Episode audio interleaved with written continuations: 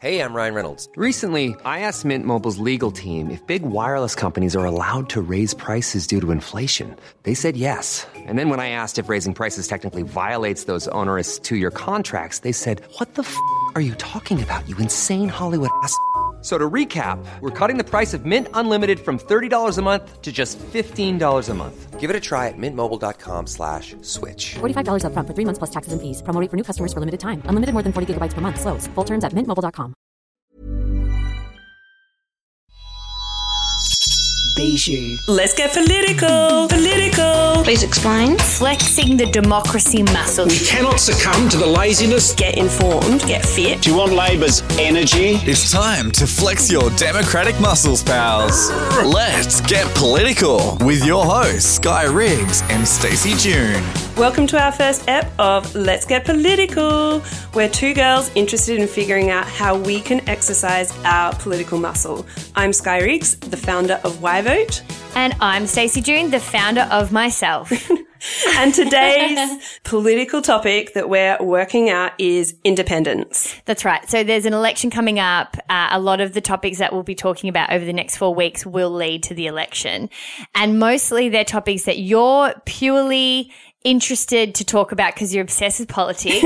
and I'm interested to talk about so I don't sound like a dumbass. I'm interested in social change. I spent years volunteering, being involved in social change organizations, consulting companies on how to create social impact. But at the end of the day, it all comes back to, or like the foundations are laid by the people developing the policies that affect our lives. So I realized that for social change to happen, politics is a really important piece of the puzzle. That's so interesting because I remember doing, I don't know if I've told you this. Uh, we're, Sky and I obviously good friends, but we're fairly newish friends. Yeah. We've been mates for a couple of years now.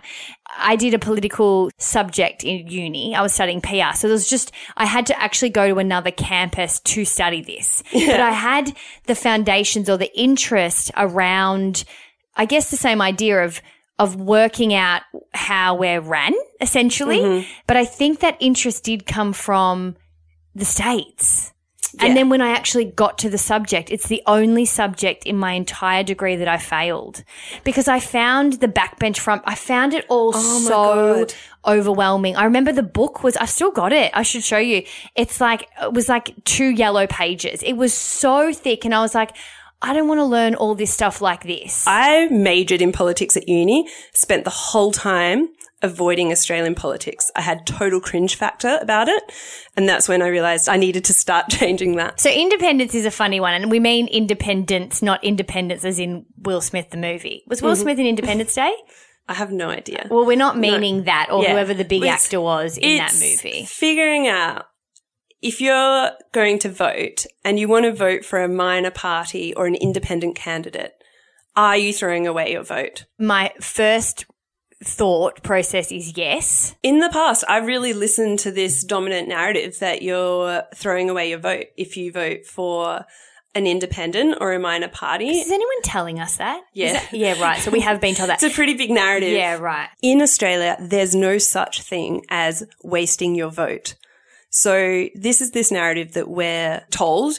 It's true, right? Because I was thinking, I think the thing with politics and the way that we think about it, whether it's a major party, whether it's the way we vote, whether it's about whether you can talk about it or not talk about it, is is fed into your psyche so trickily and subtly that it's terrifying. Because when you think about does independent votes or does a vote for an independent count and you straight away go to no, where did you think of that mm. idea? Like, where did that come from? You know, it's come from somewhere, but the thing is, I don't know where it has come from. That's the scary part about, I guess, around this election time or around campaigning or around the way that they, and we'll get onto that in a few episodes because we do want to have a conversation around media and messaging and that kind of stuff. But it is terrifying to think about the decisions or I suppose the opinion you have on something.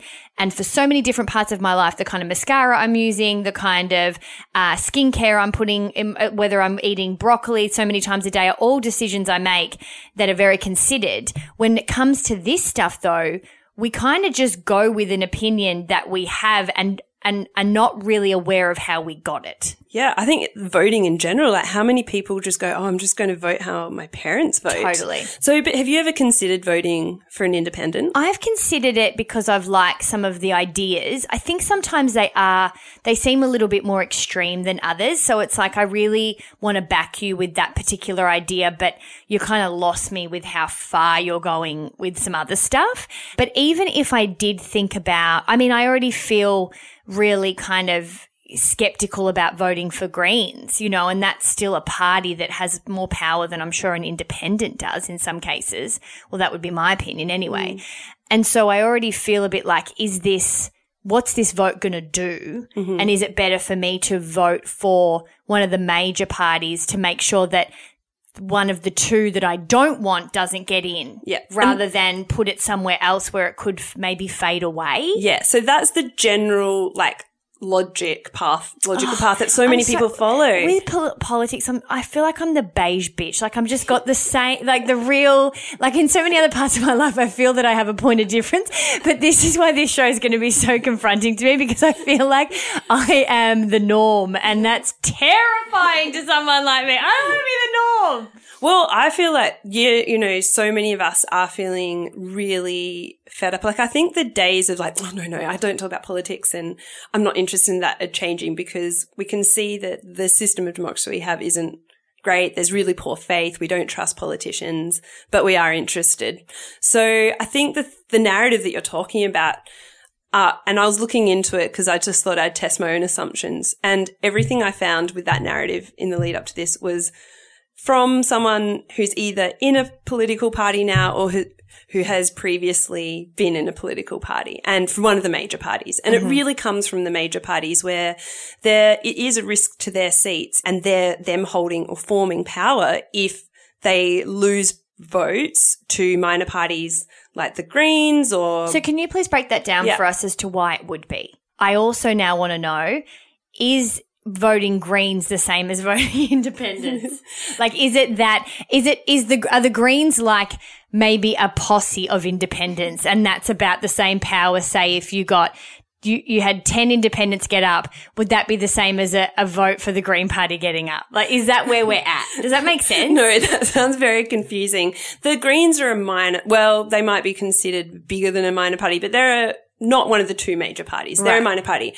An independent is an independent candidate running on their own platform. And so what we've seen in the last few years is a few independent candidates turn into minor parties. So you take someone like Mm-hmm. Ah, right. Pauline Hanson now has the Pauline Hanson One Nation Party. Right, right. And she's running candidates under her Okay. party. Yeah. yeah, Same yeah. with Oh, so that's how some of the smaller Clive- parties Clive start. Palmer. So they start from independent. I didn't. I mean, I think I, I that makes sense to me now, mm. but I don't think I ever thought about it. I mean, we've seen it in this like personality politics thing come through in the last few years, but there's lots of independent parties that, you know, when you rock up to an election every couple of years, you see them on the list and they're kind of familiar, you know, like Family First or the Sustainable Australia or there's all these mm-hmm. minor parties that are around the place that mm-hmm. you probably mostly aren't familiar with until you see them on your ballot paper. I understand. In order for you to get power, you have to have so many seats. Is that Mm-hmm. yeah, so you have to happens? essentially have the majority of seats in parliament. And so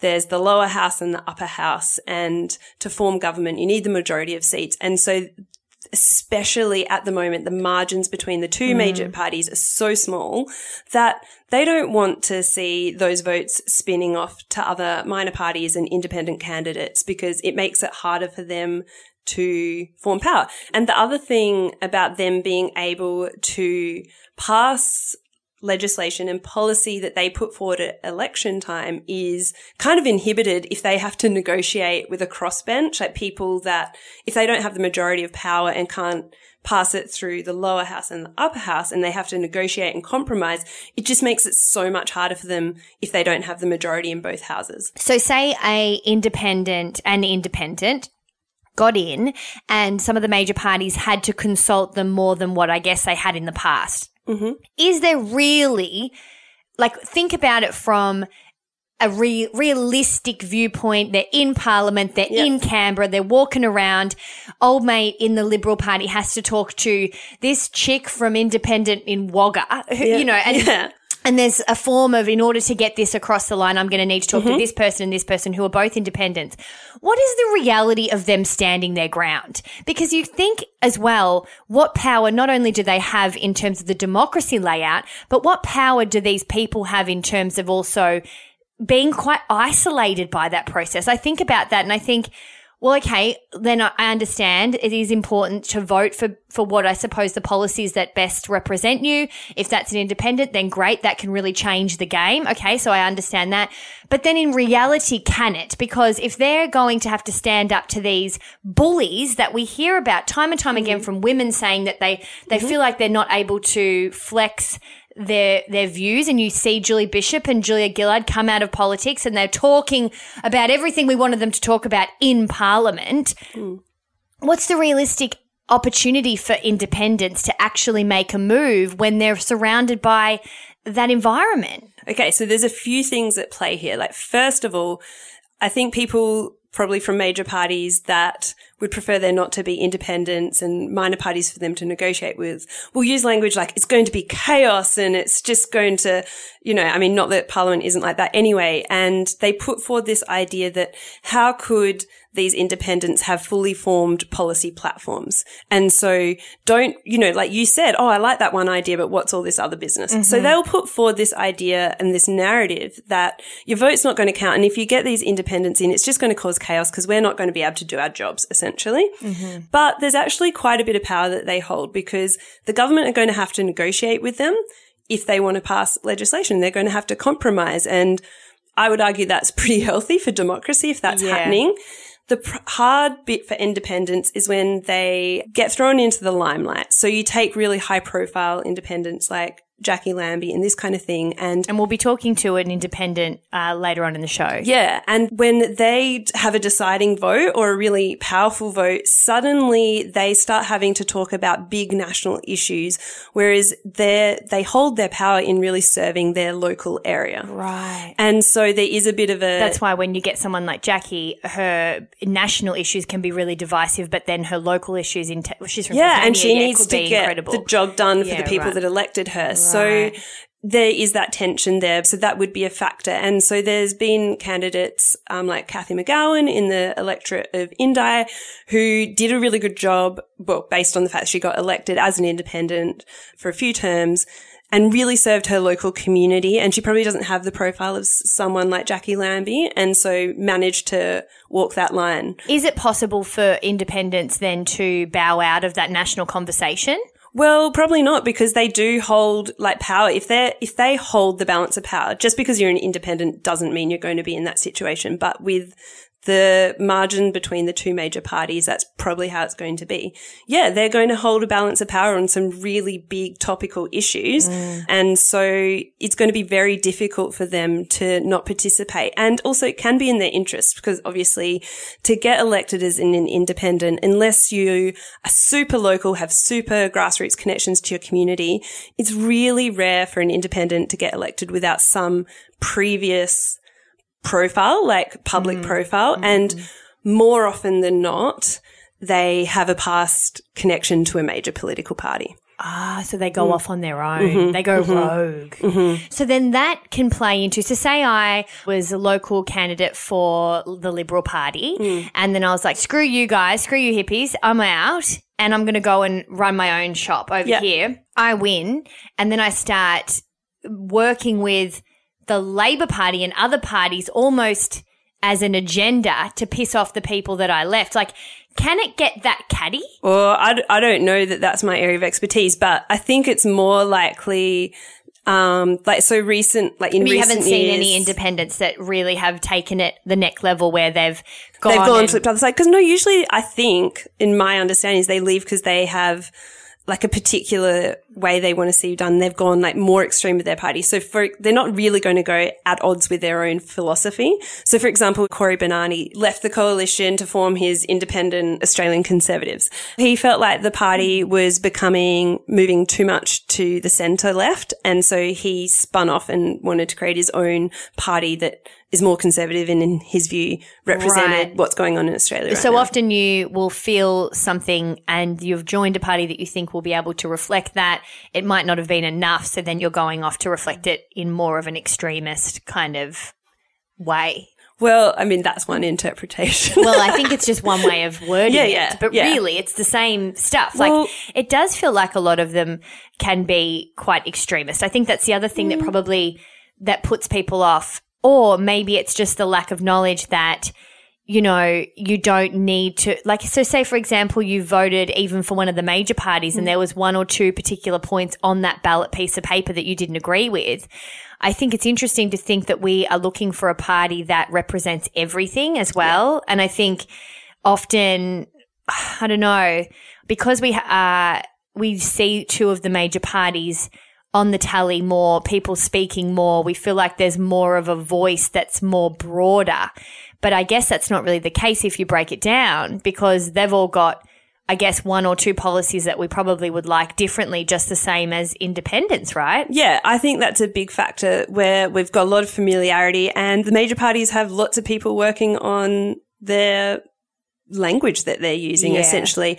I think definitely if you're thinking of voting for an independent or a minor party, like anything, look into not just what is, the, is on the front page of their website because they put some pretty broad statements out there. Mm-hmm. Look into the the candidate in your area and How just their you do- history. but how do you do that? Like, I feel like a lot of people rock up on the day and then they see their people. Hmm. That, that's it. Like, how do you find out who's running? I know that they've got billboards on electrical Hmm. poles and stuff, but I still don't feel like maybe someone just was busier with the Labor Party than the other parties. And I can see old mate's face a lot more than all the others. Like, there's a particular Yeah. Liberal candidate at the moment. She's everywhere, but I don't know who else is running. It just so happens that they have more, no more gophers to stick up the signs. Well, so here's a few things, I guess, if you're thinking about voting for an independent candidate. We don't have a system where it's first past the post. So like first person to more than 50% of votes. We have a preferential voting system. So what this means is if you want to vote for independent candidate number one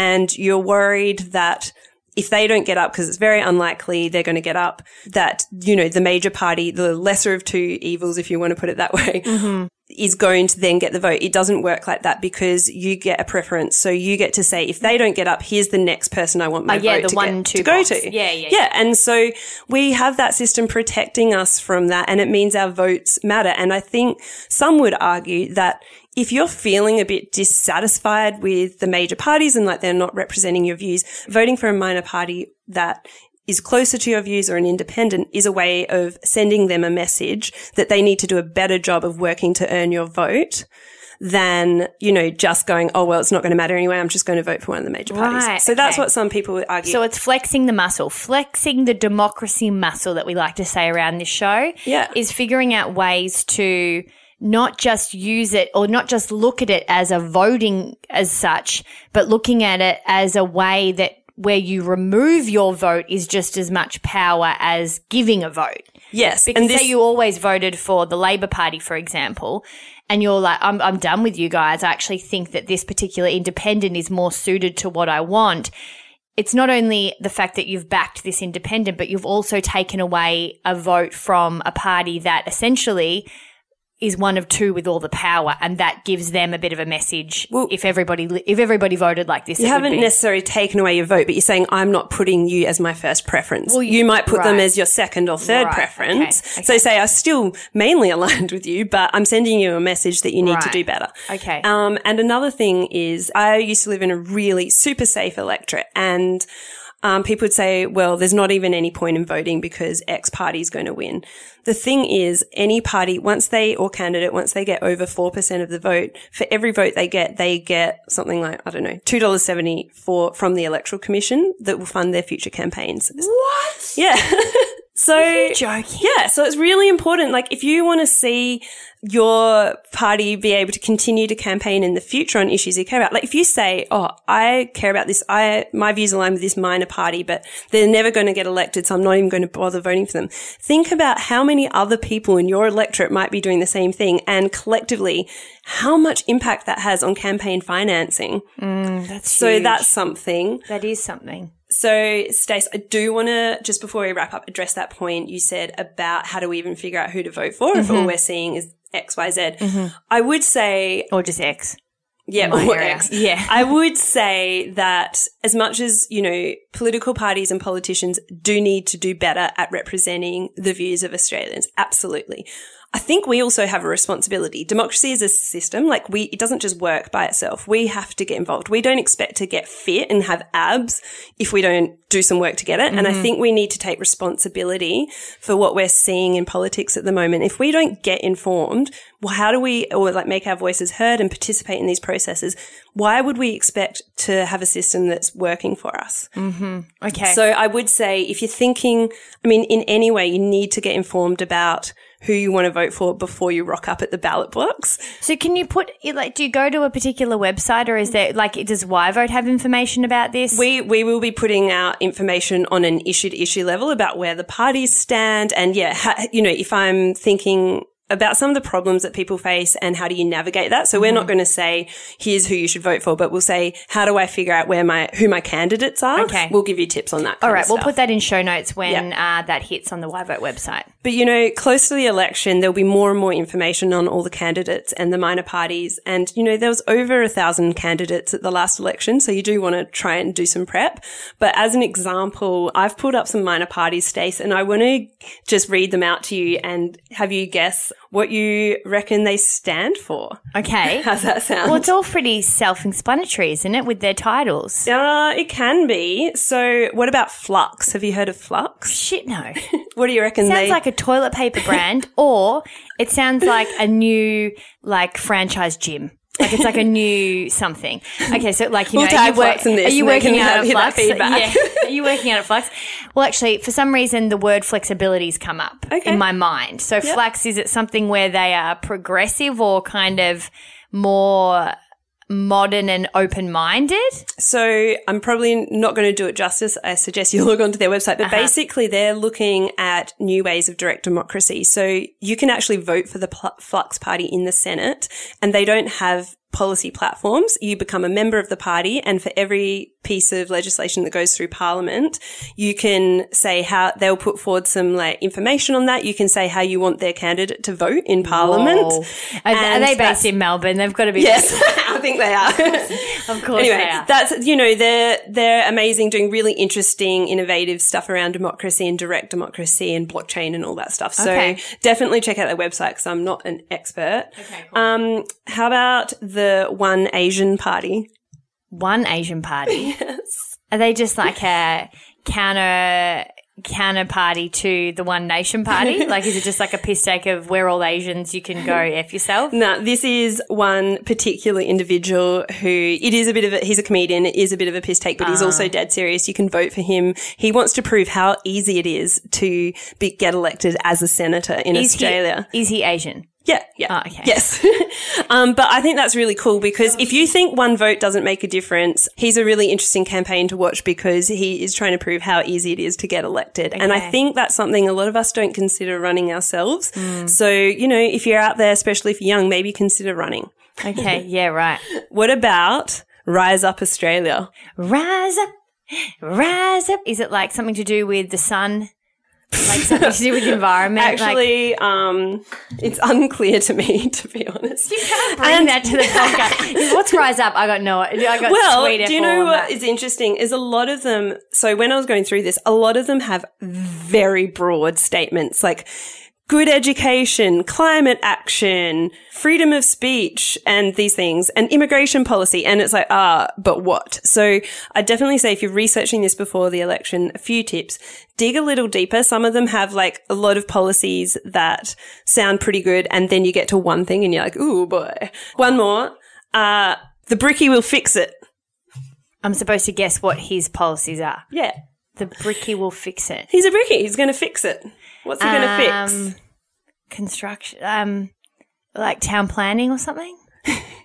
What's he fixing? Well, it's quite, quite some big stuff he is going to fix. Jobs. And he's going to focus on green energy industry that Australia needs. That sounds good. Climate change, phasing out fossil fuels and moving towards zero emission economy. See, this is what I mean. This is and I, pretty to, broad. to wrap up. This is uh, there is. I get some of it is to make a point. I get some of it is a part of being in democracy. I get that that's really fabulous, but then some of that's a piss take to me. Like, how are you going to solve job? Like, it, Exactly. It makes me So- feel like they take out the power of independents that are really trying to make a difference. I got to say, and so there is a real issue there with independents that are not only that have experience, which as you pointed out earlier, which a lot of us, I suppose, don't know because they might not have been heard of in bigger parties, or that have some kind of council experience, you know, or eh, different. I mean, it doesn't have to be that you've been in some form of government, but it does it does make it an interesting playing field when you've got some bricky going up against someone that's actually a political like has political knowledge and and, and has contacts and I don't can think actually the work issue it. is random people running. I think the issue is people making an informed vote. Um, because, right. and like some people, definitely the major parties, and this has got a valid point that say, well, these people aren't going to have the resources to develop really robust policy. But there's plenty of examples where there's been independents and minority governments where that hasn't been the case. So the point is, is just before you make your vote, spend some time researching the candidates in your electorate. Type your electorate name. If you don't know your electorate, go into the Australian Electoral Commission website and you can put in your postcode and it'll come up and show your electorate and look up the candidates and see what their policies are, but do it before you rock up to that ballot. And I think in terms of can these independent candidates really make a difference and do they have robust policy and what impact can they really make? I think that's why it's so good that we're getting, we're going to be speaking to an independent candidate. Mm. I've got a lot of questions after this chat. Did you know? At the 2016 election, there were more than 1,000 candidates and it looks like it'll be the same in 2019.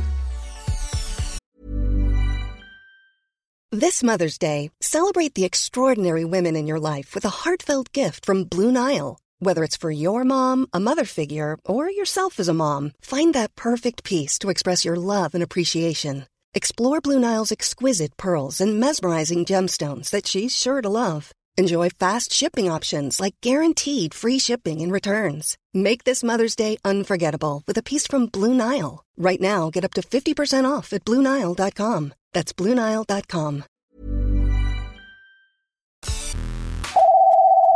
We decided to speak to Rebekha Sharkie because she's got experience both working for a major party and now she is an MP for a minor party that started out with an independent candidate. So we thought she could share a lot of perspective. in, I'm in my office, told everybody to be as quiet as they can while we're doing this. Uh, Let's just start from the beginning to give everybody a picture, Rebekha, on a really quick snapshot at, I suppose, the different different stages of your career. Have you always worked for a, a minor party? No, no, no, look, not at all, not at all. And I haven't uh, always worked in politics. When I left year 12, I'm going to show my age here, which is back in 1990. Um, it's a pretty horrible recession going on, so I actually didn't go into uh, university straight away. I, I drove in an old car up to Darwin and ended up working in a law firm up there. So I actually worked, ended up working for about 15 or so years as a paralegal and studied essentially at night time um, a degree in political science. I think they're called fancier things now. I think it's called international relations nowadays and uh, a second major in Australian public policy. I didn't end up working in politics until 2006, so a long time after that.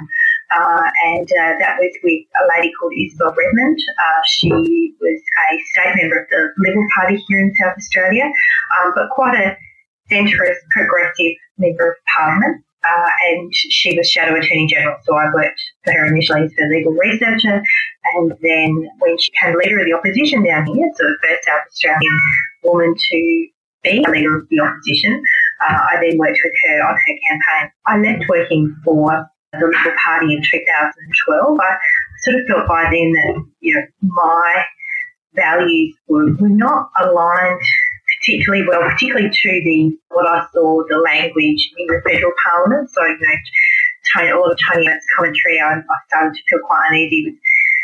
And so I then worked in the youth sector, uh, and it was actually the youth sector that took me back around full swing into, into politics. I love that. I think you've got such an interesting perspective to offer because kind of what we see a lot of is people's journeys just being with one party. And you've obviously got that perspective of having an insight into a major party, but you've made that choice to work for minor party and also your experience in the youth sector, which obviously we're talking to a lot of young people who feel like they've just really lost trust with political parties and our system of democracy at the moment. So from your perspective, what do you think minor parties or independent candidates can offer young voters? I think you can offer authentic representation. If you're in a major party, you are bound to the party line.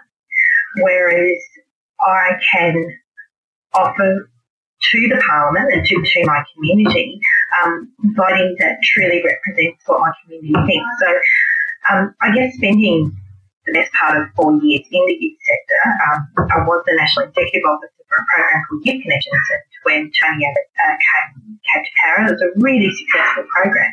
Um, one of his uh, first plans uh, in that horrible budget of 2014 was to defund that program. And that made me so wild because I felt young people were quite voiceless. They just didn't have the, and these were the most vulnerable young people, they just didn't have the ability to fight back. Uh, you know, we had the defunding of, of the only national youth lobby group.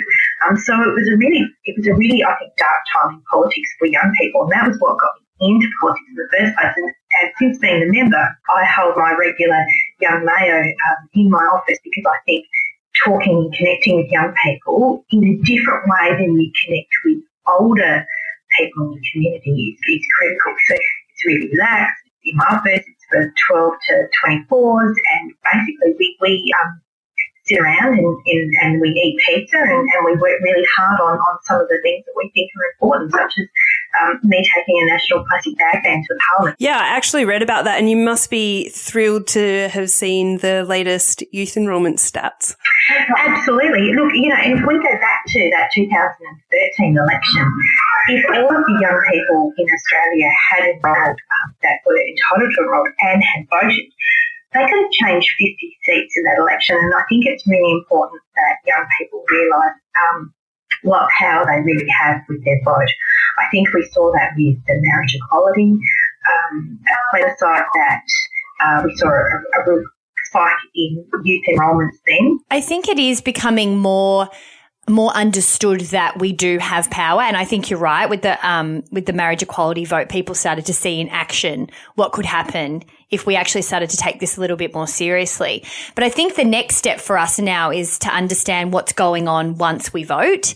And I'm fascinated to know if, you know, if to say for an example or a case study, I was to put a vote behind an independent or a minor party how how do you, I guess, explain the power you have day to day? I think a lot of us don't understand how you don't get completely drowned out by those bigger parties, and and how it is personally for you to stand up to, I suppose, a huge posse of people that have a lot of the time the majority and, and actually try and get the things that you're eating pizza discussing in that room? Like, how do you kind of put forward your voice, which seems like from the outside could be very easily drowned out? See, I would argue the ones that are drowned out are the backbenchers in both the major parties. If you're in a um, minority government situation, obviously every person on the crossbench is, is critical and, and I, just from my own experience, even though we, we had a, um, a very small majority in this parliament and then went into a minority government,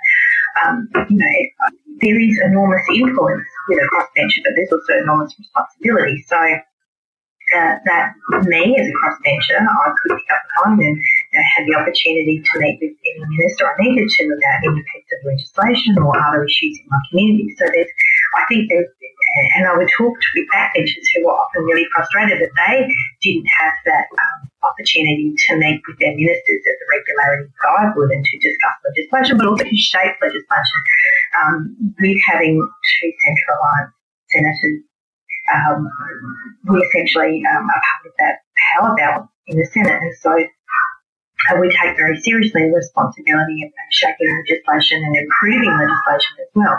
So, so you have that influence if, if your member of parliament is on the crossbench. Um, but, but also that, that the crossbench person is not bound by um, party line on how to vote, so they will authentically represent you in the parliament.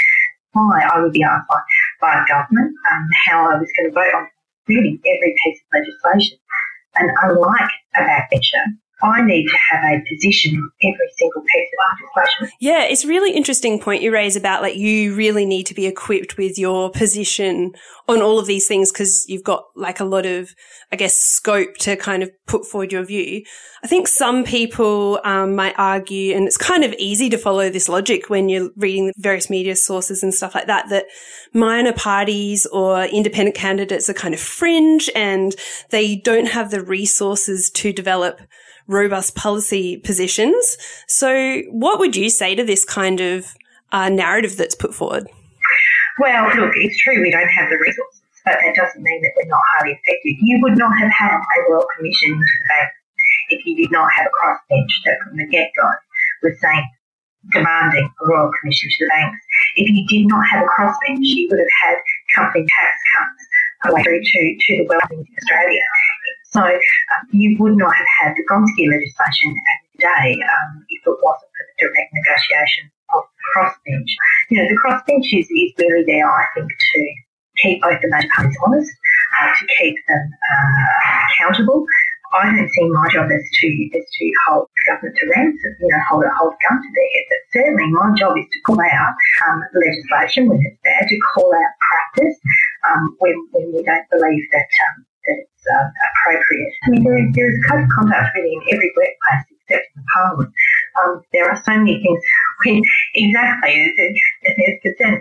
Political donations is, a, is another issue that is the unity among the crossbench because we believe that um, that uh, big money has, has I, I think it thwarts democracy. I think that too many of the decisions made um, have uh, implications where I, I wonder about the uh, the influence of, of major party donors. Well, of course, you you would be kidding yourself if you thought that people donating had absolutely zero influence on the way you were working your party line. Like it's just, I think that's just life. I think that's, a, I mean, gosh, we could do a whole episode on that in itself. But I think you just um, mentioned an important point, Rebekha, about kind of the conduct in Parliament and the accountability there and the behaviour that, you know, just wouldn't be accepted in the workplace. And I think a lot of people are feeling a lot of fatigue because of what we see play out.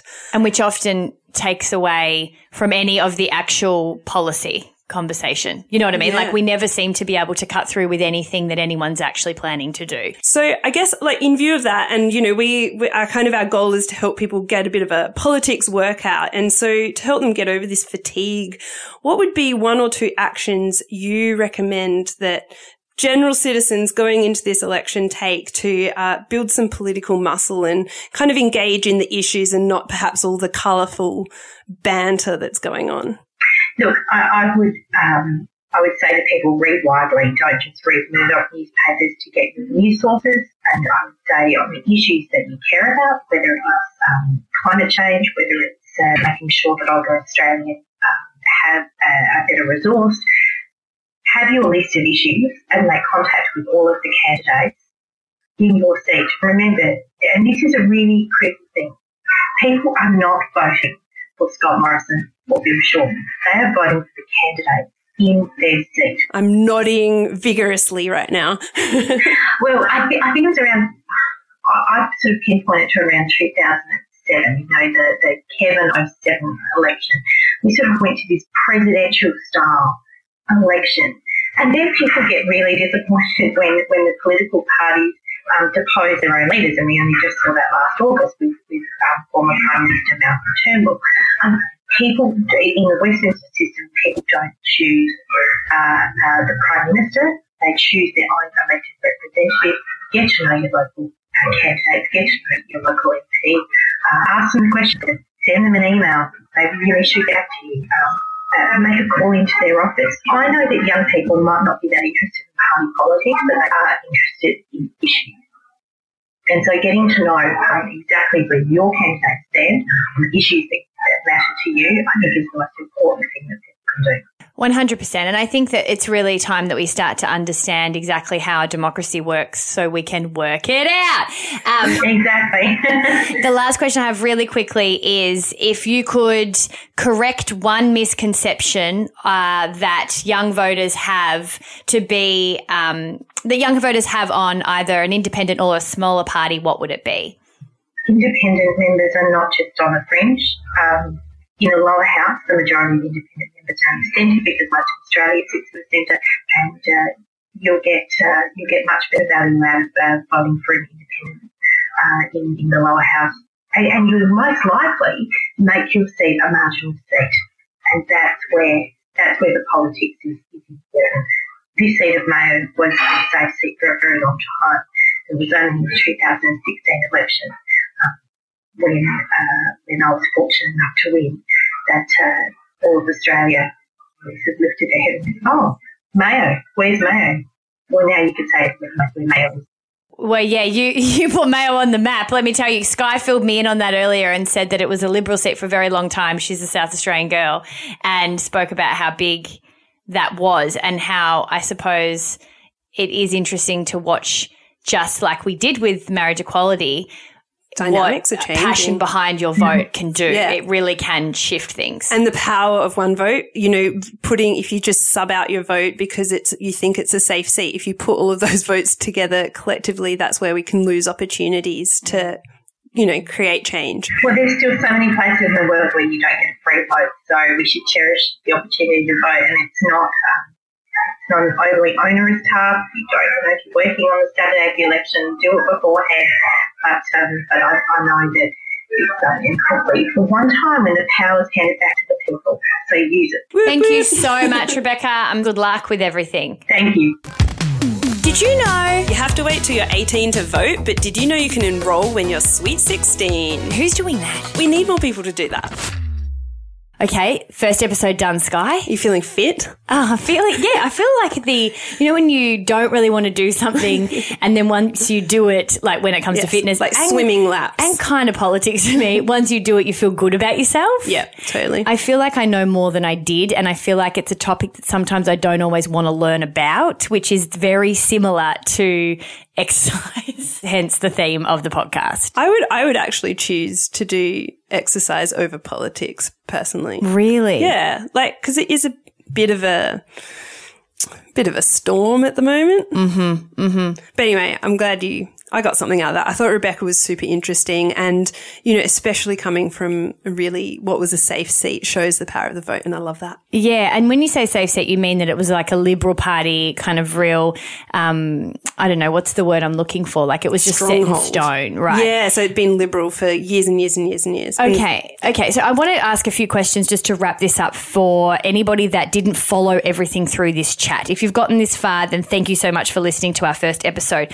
But we did speak a lot about the crossbench and uh, she spoke about it a lot. And I felt like at times I was a little bit lost with what she meant. Okay. So could you run us through what a crossbench is? And I know what a backbench is in theory, but I want to understand in context to what she was explaining and what you were saying earlier in I think the show. fine. I think lots of us understand the vibe, but basically the crossbench are the independent or minor party uh, members of parliament. Really? So, Okay. You know how like Labor sit on one side and Liberal National Party sit on the other side. Uh-huh. The the middle ground is the where they plonk everyone else. Basically, Right, If and you're looking like literally looking at a map of parliament, that's where they sit. And that's a crossbench. In show notes, we'll put a picture of the bench just so you understand what she means by the map, because a lot of people probably have never even seen that picture. I have because I did failed a political subject in uni, but that's the only reason I've ever looked at that. And I think what she, what you mean, Sky, is that picture you see on the news and you see when you look at question time and stuff, where they're sitting there yelling at each other. Yeah, yeah, There's a part. there's a part of that gallery that um, that the crossbench people sit. Okay, I didn't know that that was for basically the rest.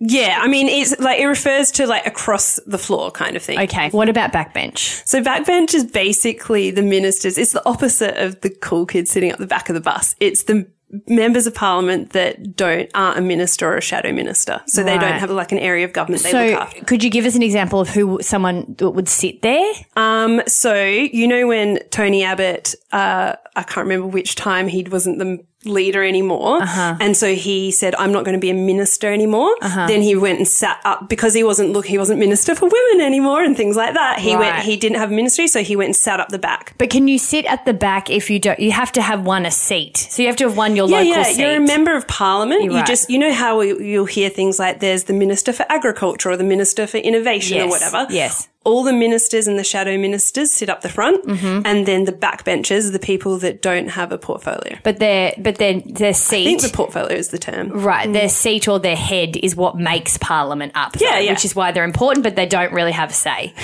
No, they do well. But you know what I that mean. depends. That's that's another another episode.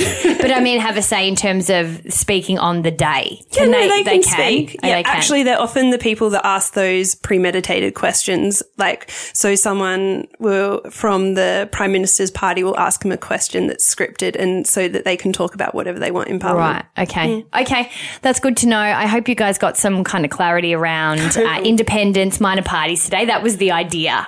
I mean, I guess one thing I took away from this, and I, you know, you and I have both talked about this, is the feeling that like kind of the trepidation going in, thinking, oh, if I'm, am I going to throw away my vote if I put this candidate first? That's a minor party or whatever. And I mm-hmm. think my takeaway is, no, like you're not throwing away your vote, but just pay attention to who you give your preferences to, because mm-hmm. that's where you can start to lose the power of your vote. I hope you enjoyed that quick political workout. You can find us on the socials. I'm at yvote.com.au. Stace at uh, Stacey June. And of course, if you feel like you got a bit of a exercise, a bit of good workout, go and give us a little review and a subscribe. Please do. We'll see. We'll see you next week. Bijou Podcasts, the home of taboo conversations.